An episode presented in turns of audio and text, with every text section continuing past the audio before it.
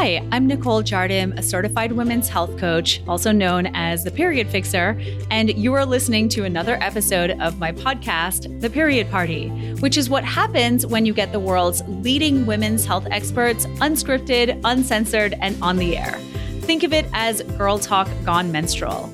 On The Period Party, we talk candidly about all of those off limits topics periods, hormones, vaginas, fertility, miscarriage, postpartum, and so much more. Join me and my guests each episode for fun, fresh, and truthful conversation, and let us help you develop a deeper understanding of how your body works. Hey, podcast family. Today I am so honored to be speaking with Dr. Maggie Abraham, a board certified obstetrician and gynecologist with a specialty certification in pediatric and adolescent gynecology. In this episode, we are covering the unique challenges and crucial aspects of youth gynecological health. Dr. Abraham's remarkable expertise offers an invaluable window into understanding and nurturing the well being of the next generation. Her journey is not just a career, it's a passion. And her story is rooted in inspiration and dedication and has led her to open the GYN space, a unique physician practice that provides for the gynecological needs of children, adolescents, and young adults. In our conversation, we explore the landscape of puberty, from the average age for various developmental milestones to the significance of a girl's first visit to the gynecologist. We discuss menstruation as a barometer of overall health and the fact that for adolescents, periods aren't just a repetition of the adult experience. Dr. Abraham guides us through what's considered normal for teenage periods and the signs that might indicate something beyond the typical range. We also delve into the critical aspects of tracking cycles to provide essential insights into a teenager's health. And for parents, Dr. Abraham shares invaluable strategies for effective conversations with teenagers about their reproductive health and well being. We also address gynecological conditions that can affect teenagers and discuss what parents and teenagers should know about these conditions, from PCOS to endometriosis. Dr. Abraham is full of compassion and expertise, and I could not have loved this conversation any more than I do. As always, thank you for being here with me each week. And if this episode was helpful for you, please share it with someone in your life who might need this information. You'll find Maggie on Instagram at the underscore GYN underscore space and me at Nicole M. Jardim. And we would love to hear your thoughts on this episode. Enjoy, and I will be back with you next week.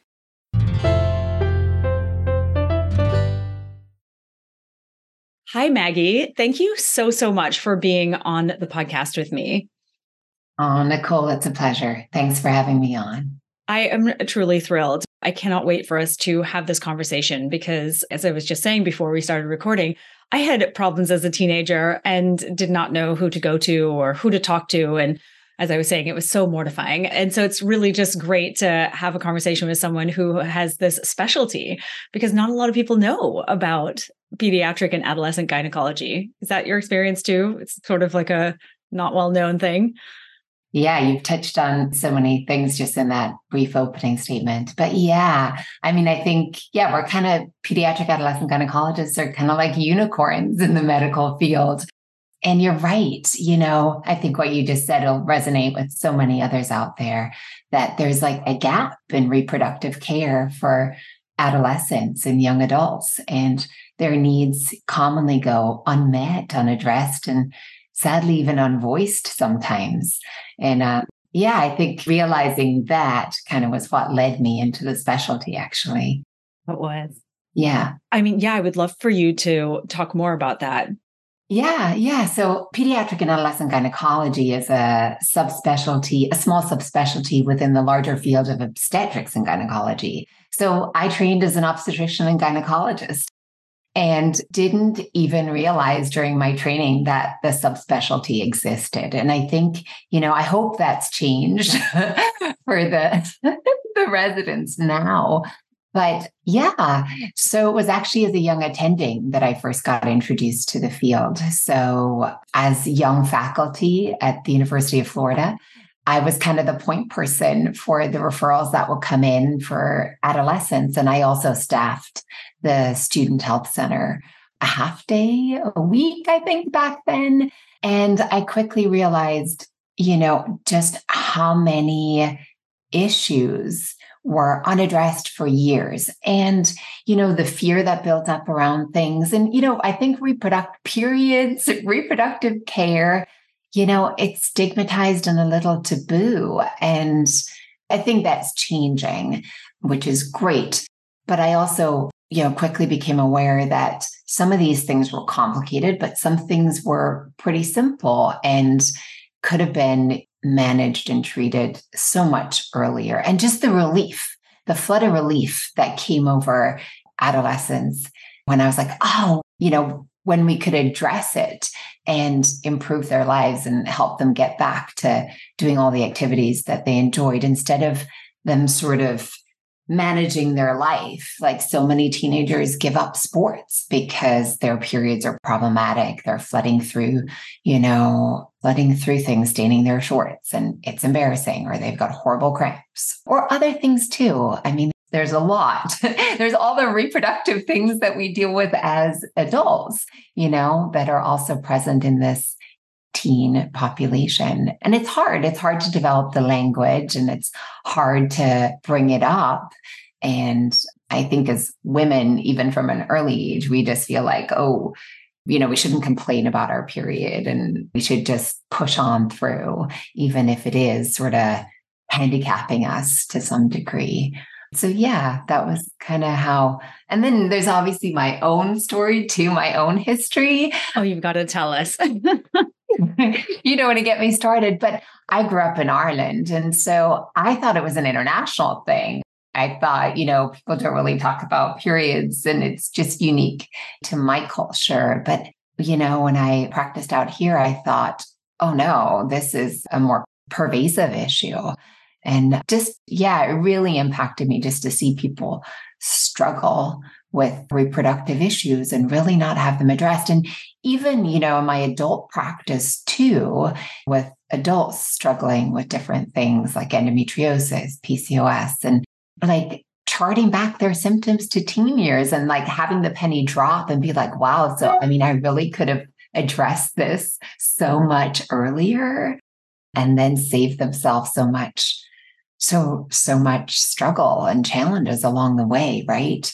So i think most people in the field of pediatric and adolescent gynecology feel really passionate about the work that we do getting in there early providing that education piece and building capacity for reproductive wellness across you know early so that you know positions them well throughout their reproductive years Yes. I mean, there's so much what you just shared there that resonates with me. And just thinking about the thousands of women I've had conversations with over the years who have obviously experienced so many issues from adolescence or from the very first period that they had and feeling like they didn't get any of those issues addressed, uh, oftentimes until they're in their late 20s, 30s, sometimes even later and sort of the cascade effect of all of those. There's such a snowball effect of all of those symptoms that show up as teenagers, as you know, and what that's done to them as adults. And, you know, so much could have been avoided. So I imagine that you,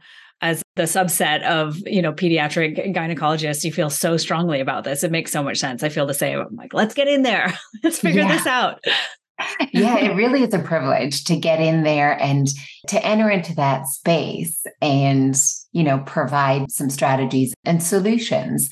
And, you know, just seeing them go from something be compromising their life to it no longer doing that and seeing them get back to all the things that they enjoy, right? It's super rewarding for sure.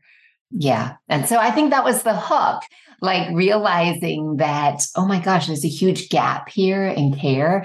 And then feeling just how appreciative parents and adolescents and those that care for them are when they find somebody who has expertise in that area that can kind of partner with them on that journey. And, you know, some things there's a cure and some things it's more like an ongoing management. And so setting that trajectory for the whole of their reproductive life. It's so rewarding. It's a great place. Yeah. I, I love what I do. Yeah, yeah, I agree. I feel the same. Okay. So I feel like we're just going to go back to puberty. And maybe we can start there. I know, right? Fun times. I know, right? Yeah. And I feel Whoever like wants to relive puberty. I know. Oh my goodness. I think about those days. Wow. I'm still slightly traumatized. And actually, when I talk to women, you know, in their 30s and 40s, they're all still pretty traumatized too. So I know that we're all trying to work to change that. But you know, I think about things like the average age for breast development and pubic hair growth and getting your first period. Do you have numbers and ages for those kinds of things? I know it's kind of changing, maybe even a little dramatically at least based on what I have seen and read recently. But do you have any information on that that you could share? Because I feel like it's so good to have just a baseline understanding of uh, what these timeframes are for normal development. Yeah, of course, a general time frame. And yeah, puberty is a time of just tremendous change, right? When you think about it, it actually kind of blows your mind how much physical change, but also how much emotional and mental changes also happen in that time frame. And so the average age of menstruation actually hasn't changed a whole lot. That's still 12. I think, you know, but it can occur, you know, nine to 15 years of age. It's sort of the time frame, but that's a big time frame, right? Yeah. I think if we see signs of puberty before the age of eight, that's a little bit of a red flag and something that needs to be evaluated further. Hmm. And then if you're not seeing any signs of puberty in your daughter, and I'm talking about girls because that's my frame of reference, by the age of 13, so no armpit hair, pubic hair, no breast development. You know, by 13, that's getting late. So that also needs to be addressed. Mm-hmm. No period by 15. That needs to be addressed, evaluated, and monitored. And so that's sort of the general piece. I think as a parent, you feel like anything is going awry. You know, it's something, you know, young women should have their first reproductive age visit, a uh, reproductive visit with their physician between the age of 13 and 15. So that's really important. That's a recommendation from the American College of Obstetricians and Gynecologists, as well as the American Academy of Pediatrics. So it is something that there's been a big push in the world in healthcare to consider a period like a vital sign, just like mm. your heart rate and your blood pressure, and especially in our younger population to make sure that questions are being asked to make sure that, well, firstly, periods are occurring and that puberty development is normal because getting your period is a sign of wellness, right? And to address it and to build awareness of how important periods are, right? Yes. And also how important it is to evaluate things if they're not progressing normally and if your period is outside of the normal parameters. Right. Yes. My listeners are well versed on the concept of periods being a vital sign. So I really love that you speak about that because I speak about this in my book a lot. It's the barometer of your overall health yes. type of thing. And I loved that in 2015, the American College of Obstetricians and Gynecologists actually did that report talking about your period being a vital sign in, if you're a girl or adolescent. And I obviously talk about it for all ages, but I just loved that because I feel like you said, right, that so many things are just overlooked in that decade before your 20s, you know, and then of course they balloon into all kinds of bigger problems. So I just feel like that should be the approach that we take, right? That it is really, really important. And if there are problems, we should be looking into them. Right. And, putting things in place. And yeah, you're right. Like awareness is the first thing. Like our reproductive health and narrative starts early, but we really only start to consider it, I think, in many cases, much later, right? Like in our 20s when we're thinking about other things like maybe starting a family. Or we're finally have some independence and we're seeing doctors independently of our families and we're finally over dealing with, you know, the period pieces that or struggles that we've had all through, you know, our earlier years, right? Maybe that's a factor too. Yeah. And so, yeah, building capacity early on is a big part, I think, of what pediatricians do and what pediatric adolescent gynecologists do, especially as it relates to, you know, reproductive care and also, you know, positioning our teenagers for healthy sexual relationships later on in their lives, right? The right. two are, are quite connected. Like if we're ignoring our whole reproductive health, then we can't expect people to enter into the other pieces of adulthood later on, right? Very true. So you mentioned at the age range is about 13 to 15 to have your first gynecological visit. Has that changed? I thought it was older for some reason. No, actually, I believe that recommendation came out in 2008. Oh, okay. A long time ago. But, you know, and I think most of it is done by pediatricians. And okay. then I think if things are not developing, or if there's not developing according to the timelines, right? Or if something is a concern, that's kind of where gynecologists come in in many cases. And in other cases, you know, parents are a little bit more proactive and they'll seek us out directly, either because they have their own personal narrative and they want something better for their child and they want these things addressed proactively because mm-hmm. there are opportunities for prevention. And then in other cases, just they've maybe seen an adult gynecologist who also feels actually maybe, or an endocrinologist, a pediatric endocrinologist who feels actually you need the input of a gynecologist. And then I feel when they come to us, they rarely leave our practice because they see that value of having that ongoing care. And so, yeah, I think we'll often see patients initially because they have a concern or an issue, and then they'll realize actually, you know, this is a valuable care. And often, you know, I think a lot of older, so I think, you know, women in their 20s will often see a gynecologist as their primary care provider, right? And not right. necessarily see a family medicine or an internal medicine physician in addition. And I think in the world of pediatrics, they're often losing those older adolescents, right?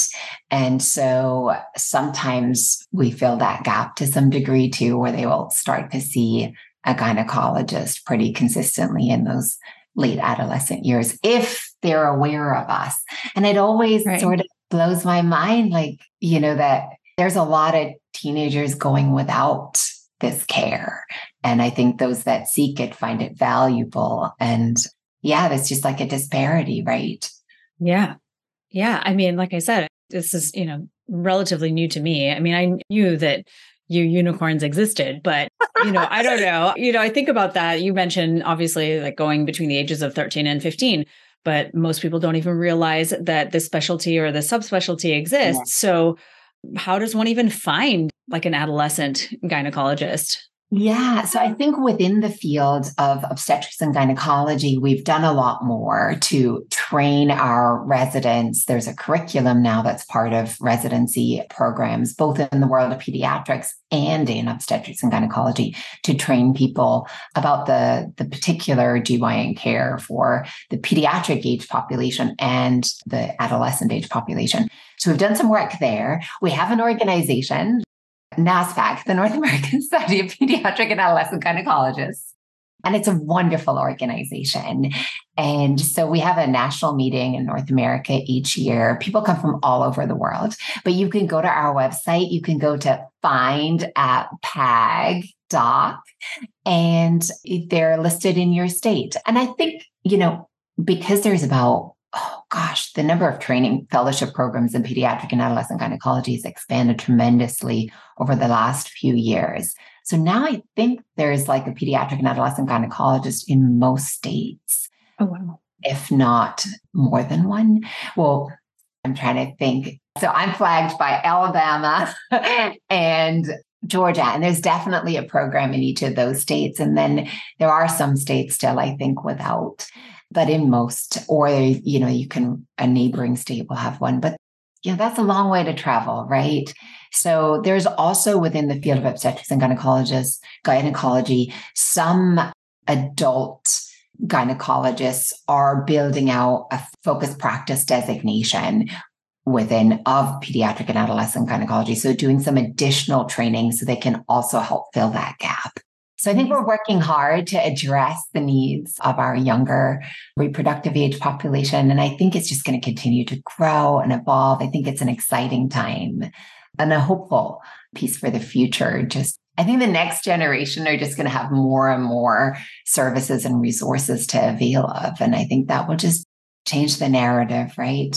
Oh, yeah. It's changing so fast. It is really amazing to see. And actually, that sort of brings me into the thing that I wanted to talk about next, which was adolescents and teenagers' periods look different to adult periods. And I would love to just talk a little bit about what's considered normal for teenage periods. And you know when a parent or a caregiver should see a doctor like you if they you know suspect something's not quite right. Yeah.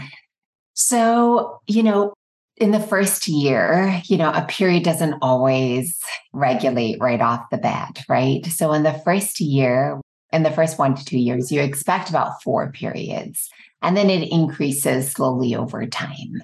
But if periods are occurring more frequently than every 21 days, or if they're occurring, you know, more than 45 days apart consistently, and your child's first period was more than two years ago, then that is a little bit of a concern and something that probably needs to be addressed and evaluated further. So, keeping a menstrual diary can be super helpful because our memory, right, is just not reliable.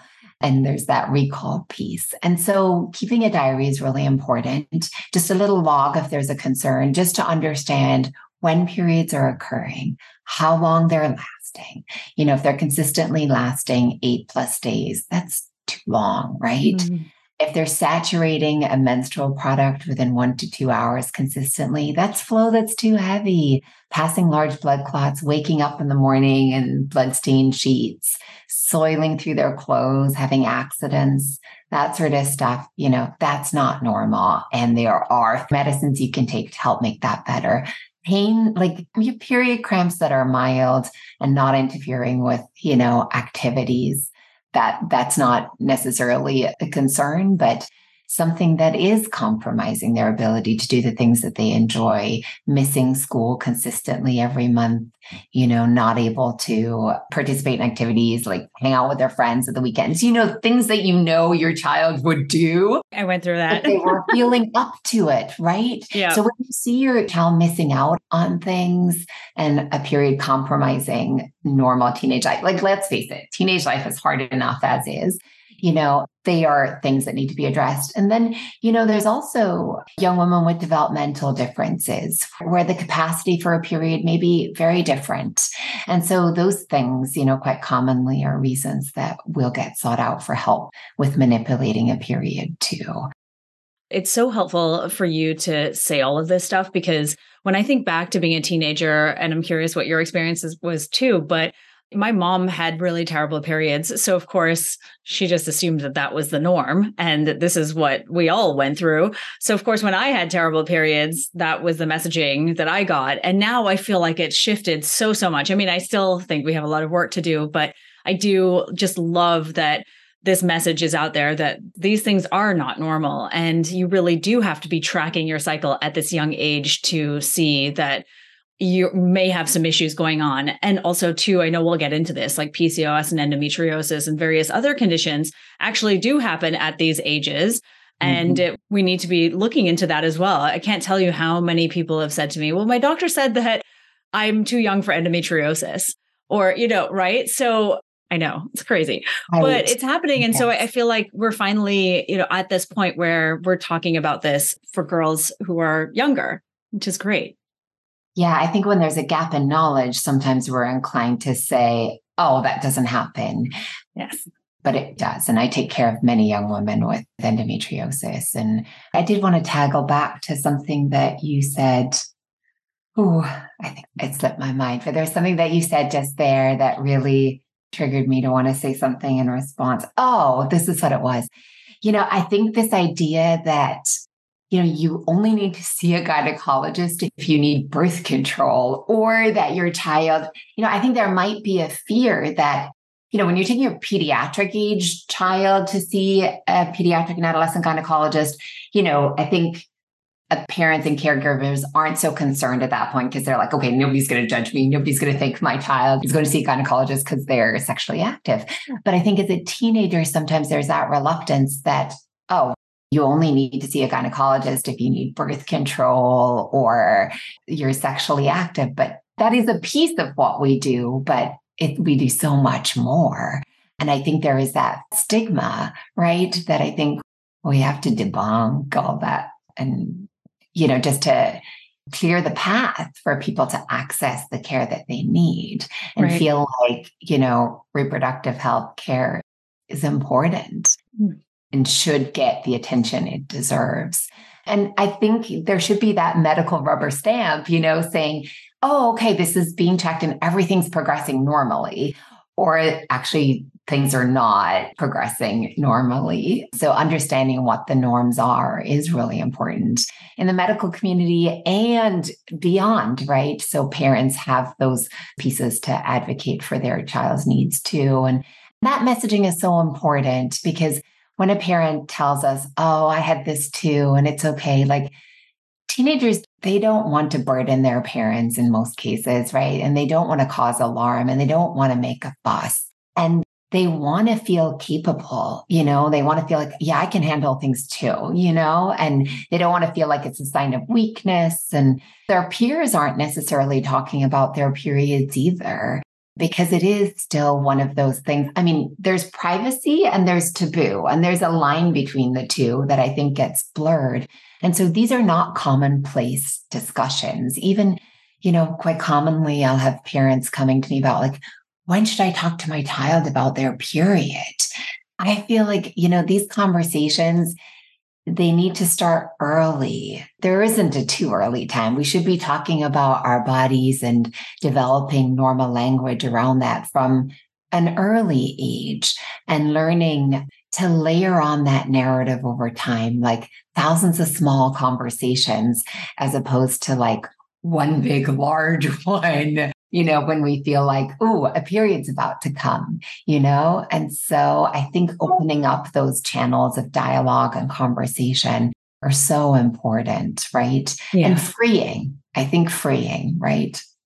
I mean, I think about this all the time. I mean, we're going to say two things. The first is speaking on what you said earlier about parents, you know, moms usually, obviously, I'm taking my daughter to the gynecologist to put her on birth control because she's having sex or she's going to be having sex or something like that. And so that's sort of always the messaging I hear yeah. around this, right? There's never really sort of a conversation around preemptively going to the gynecologist to just address any underlying issues or just even for your first visit, that kind of thing. So I always hear that.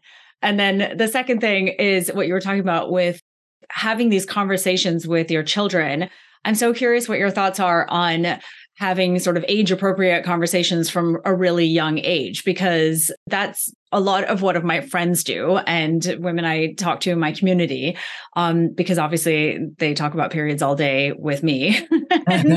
so I just feel like there you know there's definitely a lot more openness now. I feel like we've sort of shed the shame and the taboo feelings around periods to mm-hmm. some degree, not all of us. Yeah. But I think back to the conversations I've had with my mom and my aunts, and they were all just mortified by their menstrual cycles and by their bodies in general. And there was zero conversation. And then, of course, my mom described having to wear those pads that had a belt and it was a whole saga. And so I just think back to these conversations with women who are just a generation ago. And I think now, and, you know, I have a friend who is changing her menstrual cup in front of her two year old. And she's like, Mom, that's like a volcano, you know? And so, like, there's lots of conversations happening now. I feel like that obviously did not happen even 20 years ago. Yeah. But I think there's so much reassurance in that modeling, right? So, I mean, you know, some of these things may not lend themselves well to every child, but I think giving parents permission, right? Mm-hmm. To answer, your kids will ask questions in real time. And I think being thoughtful as parents about the behaviors we're modeling and the information that we're providing and giving them those little nuggets as they ask it. Because, you know, when they ask, you know, when they get an answer, you know, they often, depending on the development, right, the developmental age, often, you know, they'll just want like a quick little answer and then they'll circle back with another little question. And then you also want to check their understanding, right? And so I love that it's like a volcano. My six year old asks me all the time, do I, I have four kids, she's my youngest. Do I have to have a period one day? Because I don't want that. Like, I don't want blood coming out of me at, at all. Yeah, it's and, terrifying. Yeah. That's the thought. And, you know, I'm like, okay, well, we'll get there. you know, and we have these little conversations, and I'm like, well, what's scary about blood? And you start to build your understanding of your child, and it gives you the ability to sort of soothe their concerns and fears before ever they have to deal with it, right? So when they eventually have to deal with it, you've positioned them, right? You've equipped them. And I think that just takes a whole level, brings it all down to such a lower level of intensity, right? And so I think those early conversations are important. And if there's somebody listening to this who feels like, oh, I haven't had a conversation yet, like it's never too late either. Just start where you're at. And, you know, just be willing to enter into that space with your child. And then it sort of positions you too to be their person, right? Then they're not going to go to the internet. Or if they do, they're going to do it, you know, equipped with some fundamental knowledge, right? Or with you, you know, they're going to take you on that journey with them. And I think it just positions them just so much better. And just in this era where the internet is becoming like the default education, and I think it's so important just to have the voice of a parent or guardian in that mix, you know, to help make sure that, you know, to steward them through, you know, puberty, adolescence, and all of that. Cause it's a lot, right? It's a time of tremendous growth and development. And we need our parents as much as we think we don't, and as much as we act like we don't. We really do. yeah. Yeah. Like you're going to want to be in that place. And, you know, when they come back to you and ask those questions, it opens up so many other conversations too. Yeah. And, you know, we know that during adolescence, it's a time where our kids do start to step away and build some of their own identity. But if you've already set the framework for being a voice of reason and knowledge, or we don't know the answers, but we'll figure it out, you know, that's so valuable, I think, to a teen who's trying to figure out so much to know that they have like that auntie or that parent that they can go to yeah. to help.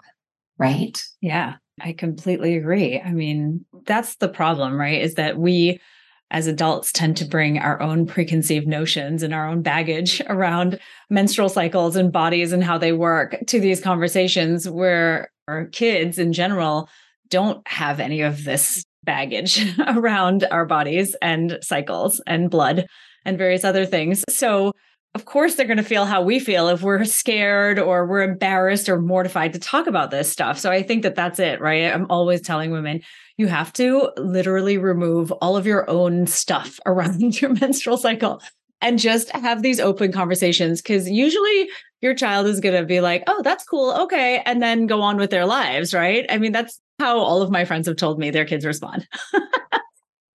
They're not phased, not phased no. at all. Like, okay, that's cool.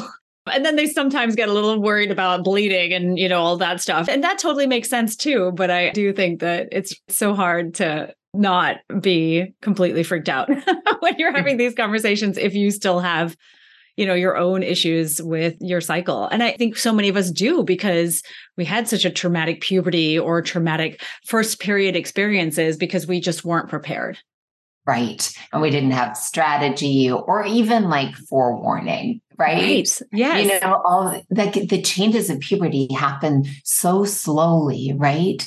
That i feel like you know parents are often surprised. They didn't have any breasts like a few months ago and now we went through winter and it's summer and now i'm like seeing them. You know what i mean? I think but for child who's going or a young adolescent who's going through some of these changes there is subtle like a slow progression and so things can kind of catch them by surprise if there isn't that anticipatory guidance right mm-hmm. yeah. and yeah it's our role as parents right to prepare our kids as be- the best way we can that's that's the goal yeah, right? yeah, that is the goal. So, can we talk a little bit about cycle tracking? I am obviously a huge proponent of cycle tracking. I wish I had this data on my own cycle from when I was 12. It would be amazing. But alas, I do not. And so I'm always jealous of the young girls now who get to track their cycles at 12, 13, 14, because they're going to have all this information for their whole life. And so I'm curious from you how you suggest that tweens and teens track their cycles and what do you think is most important for them to know? Yeah. So in early adolescence or like your tween, I'm a fan of pen and paper. So a menstrual you are? diary. I am for a few reasons. Like I definitely think like the menstrual app space has evolved tremendously and I am so grateful for all the protections that they're putting in around privacy and also I think a few have been really thoughtful about gearing some of their app content towards this younger population, right? Yes. Because, you know, they're not fertility tracking, right? So they don't need all of those pieces. But also just the task of doing it on pen and paper, I think sometimes builds a better understanding. So for mm-hmm. your eight, nine year olds, you know, eight year olds, gosh, that's early puberty. That needs to be under medical evaluation too. But you know, your 9, 10, 11 year olds, you know, they're often going to want to do it in partnership with a parent. So pulling out a little menstrual diary, there are tons of them out there. There's one on my website that you can download for free and just helping them mark it on the calendar and then building some anticipatory guidance. Ah, so this is what we're going to do, you know, making sure they have like hygiene products in their backpack, you know, making sure that the school nurse knows they can get Tylenol or Motrin if they need it for cramps and knowing that they can go there, right? And do that. And also just, you know, on the upfront, knowing that, hey, if they're a little bit irritable, I'm going to have a little bit more capacity as a parent to give them some margin and maybe creating like more rest and just supporting them. Even if their period's very normal, right? And not that bothersome, they still need that little bit of extra TLC because you know, it is a big change. And so I think pen and paper, or, you know, track it on your calendar, just mark it if they have an, a device, right? Or even in the notes section. And then as they get older, yeah, apps are great. But at that point, they already, sometimes an app will just automatically program. And I've seen this cause alarm in some of my patients. It'll automatically program them for a set cycle of 28 days, right? right. And that not be their cycle, anything from 21 days to 35, and somebody who's two years out from their first period is normal. And so their period may be on the longer side. So building some of that into it and then tracking like some of their symptoms too. So checking in with kind of cramps, checking in with emotions and feelings. All those things are important, right? Because there's different phases to the menstrual cycle. And because those hormonal pieces are in flux, you know, that that translates into changes in how we're feeling and doing. And understanding, you know, that maybe some of that is affecting their threshold for certain things, right? And so I think if they have that information, they can use that to inform how they're doing their life, you know? And I think, you know, their expectations of themselves too, right? Because, you know, we demand a lot of our bodies, right? But we don't always provide it the care that it needs. So making sure that they're sleeping well, eating well, hydrating well, all of those things are so important. And I think if they have some of that anticipatory knowledge, it's helpful. And then, you know, if they're missing periods for months on end, you know, that's really important information too. Sometimes it can be as simple as, well, here I've shifted this, that, or the other in my life, or there's been a big stressor. And that can explain it, but also just taking stock of it. And other times it can be a sign that something is not functioning well with their reproductive system, independently of the other factors that are going on in life. So I think all of it's really important and it kind of brings their reproductive tracking their periods gives them an opportunity to address their reproductive health care needs on the early side, right? Because it kind of highlights some problems as they're emerging, as opposed to kind of dealing with it later on when things are a little bit more set. Because, for example, just, you know, pelvic pain. You know, if you're mm-hmm. getting reinforcement of severe menstrual cramps every single month, that can, you know, progress from pain every single month for a few days to constant pelvic pain if over time, you know, you're not managing that pain well. Right. So simple things just like that, right? It's important. Well, I think it just goes such a long way in not normalizing all of these symptoms because for so long, I just think so much of them have been normalized. And then, of course, they're ignored ultimately. I mean, it's exactly what happened to me and so many others I've spoken to. So I love this. I think that gynecologists advocating for cycle tracking is amazing. we should absolutely be doing that. I found out or I found that quite a few tweens and teens really like the Tina app. It's a device. Yes. You take your temperature to, you know, find out when you're ovulating for like really more specific cycle tracking purposes but also the app is so amazing because it has so much good information in it too and that's the thing right if i think back oh if i'd only had something like this it would have been amazing so for anyone, you know, maybe who's struggling to get information, whether it's from a parent or a caregiver, I always think, oh, well, there's other options now, which is so great too. In addition to the pen and paper. I love that, by the way. I love yes. that you're so old school. it's so good. And yeah, and I definitely see the value of apps as well. And my older teens, and you know, definitely, you know, and the boat's already sail there. They've pulled out their device in the office, and we're just scrolling through, and I'm just like, eh, don't do that with them, but just making sure that sometimes they're turning off some of the features and understanding about yeah. privacy and making sure their health information is protected. Those things right. are. And also, I think, you know, sometimes checking with a parent to make sure that they're comfortable with it. Right. And it's helpful. It is really helpful because then, you know, they've got all this data all this health information right. and knowledge about how their body's functioning. And it's really great because sometimes you can look back on things and go, oh, well, a year ago, actually, things looked really great. And so, you know, often I feel like as adults, we're really good at pinpointing things where, you know, things that happened and how it affected us. And often adolescents, they just sort of keep moving, right? and they don't actually realize that maybe they've undergone a tremendous amount of stress and change. Like stress is your body's way of dealing with change, right? And so they're often not able to, they'll be like, no, like everything's the same as it was. And then we'll look a little bit more specifically and tease some things out. And then they'll realize, oh, yeah, yeah, you know, that happened.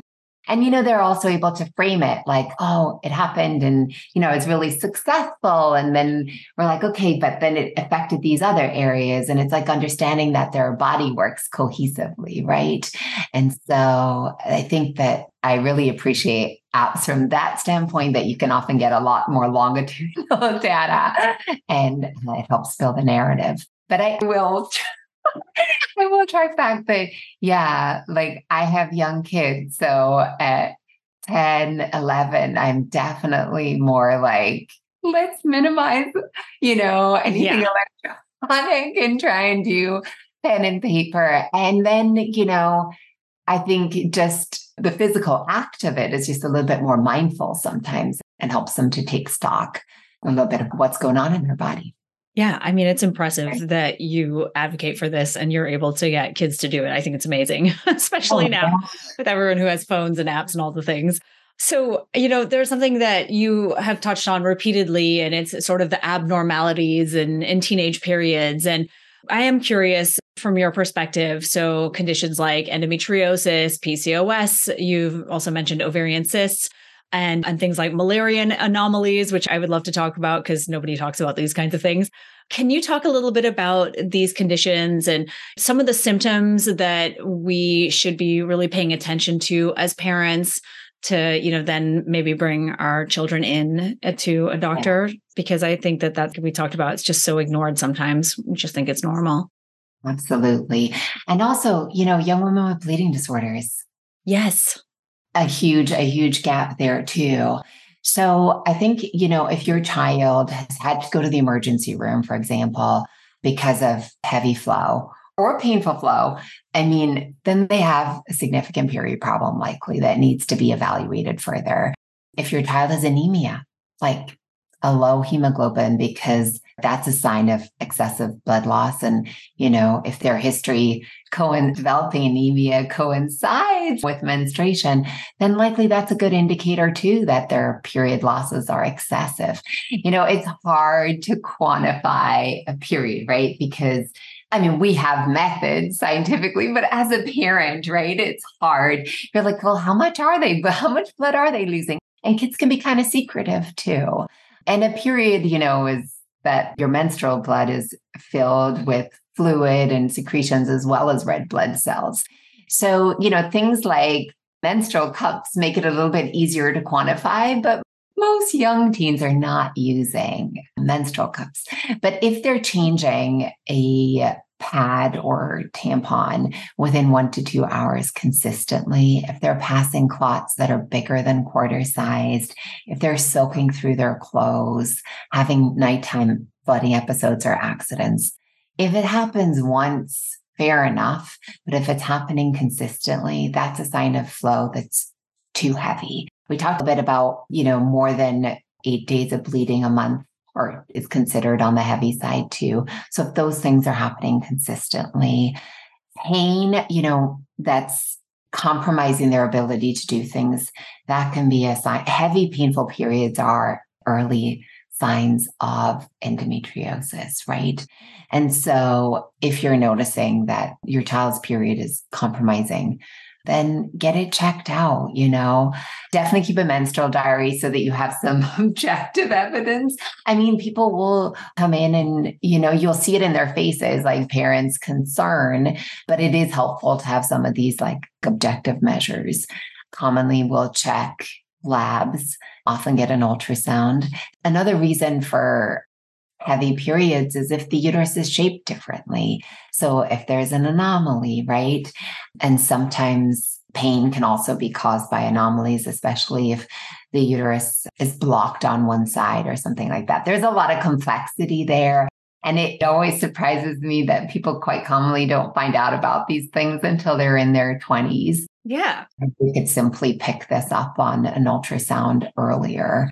The other concern is like the whole pelvic exam thing. You know, we can get so much information from history, a menstrual diary, and also from blood work and a transabdominal ultrasound, so an ultrasound done across the belly, right? And that's generally what we do.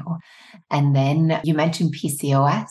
And just to, I guess, put things in a frame of reference, I suppose, you know, there's still a lot of research being done about how common bleeding disorders are. That from the limited data that we do have, you know, up to a third of young women or teenagers who wind up in an emergency room for heavy menstrual bleeding will actually ultimately have an underlying bleeding tendency. So that's really high. And I feel like, I mean, I feel like so many young women wind up in the emergency room with a heavy period or anemia related to it because that's been their only recourse, right, for care. And I think often there is a gap with that follow up piece afterwards. And so making sure that they're tested appropriately, and that's often done in conjunction with a hematologist so that that information can inform their future care, right? So I think that's important if a parent has endometriosis and their daughter's having heavy painful periods, then there's a really high probability that their daughter has it too, because there's a genetic factor there. And young women who have heavy painful periods that don't improve on a hormonal method, I mean, up two thirds plus of those will have it, of that group will have endometriosis. So, really important that that's being proactively thought about and that we're thoughtful in their care, right? And making sure that we're maximizing the treatment of their period so that they don't go on to develop some of the long term consequences of poorly addressed endometriosis or unaddressed, right? And then you mentioned a little bit about Müllerian anomalies. So they are definitely rarer, but we, you know, when when there aren't very many, we get patients from all over the state. So we see a good amount. And some of those, you know, you just inform and counsel, and some need a surgical management option. Can you explain that? What those are? What Müllerian anomalies are? So, so it's know. where the uterus develops differently. So instead of getting your pear-shaped uterus, it can develop as a unicornuate uterus, a bicornuate uterus, a septate uterus. And there are a number of variants even within some of that. Sometimes you might have a communicating horn or an uncommunicating horn. So sometimes there can be a component of the menstrual flow can come out of one side, but can't come out because it's not connected to the vagina on the other side. So these can swell and cause pain. Sometimes they'll start off as just causing pain each month, but then over time, as that blood is retained within that horn and has nowhere to go, it can lead to constant pelvic pain, right? And can be quite debilitating. And if these things aren't thought about and recognized, you can imagine the story can go on for quite a while. But yeah, something to be understood.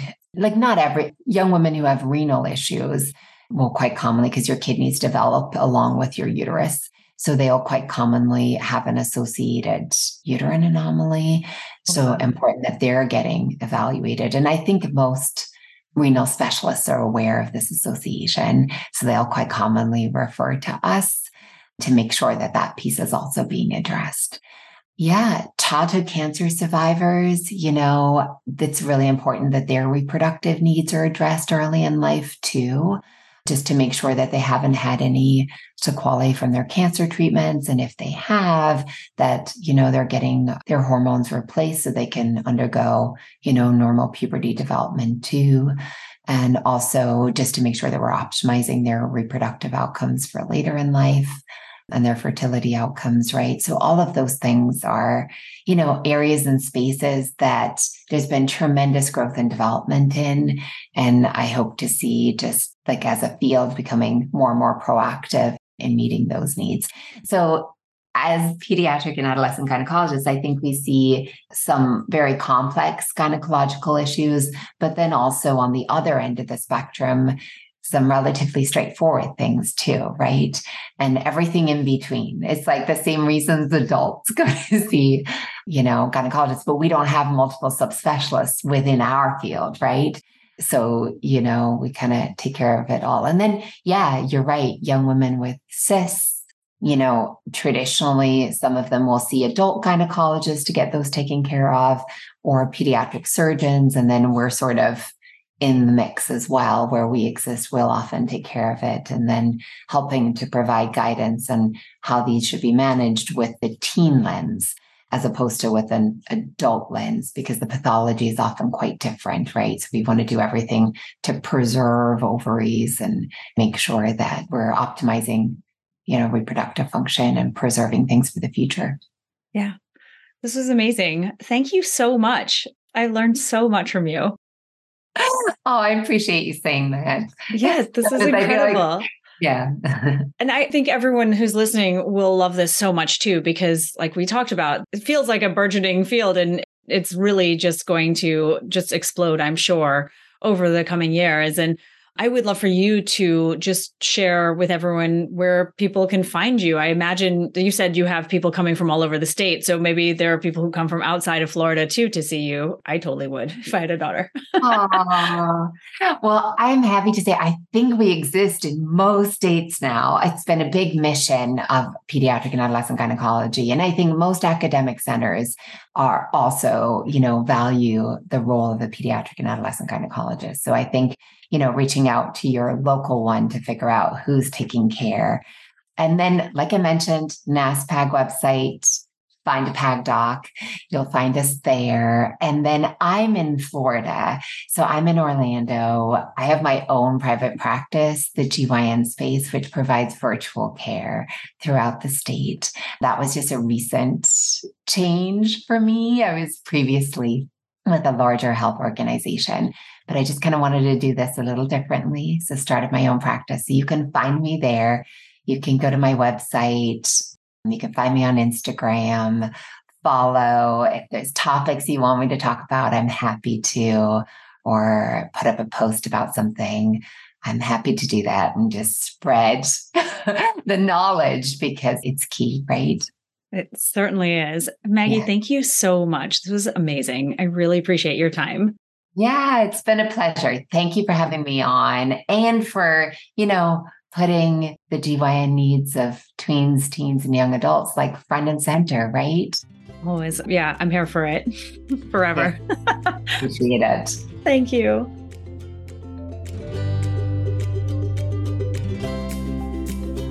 That's a wrap. Be sure to join me for more Girl Talk Gone Menstrual in upcoming episodes and let me and my guests help you to get to know your period and your body better. In the meantime, if your hormones are screaming for more, check out my previous period party episodes. And of course, if you love what you hear, please take a moment to rate the podcast. And if you're looking for an even deeper dive into your hormone and period problems, go ahead and grab my book, Fix Your Period, by going to fixyourperiod.com.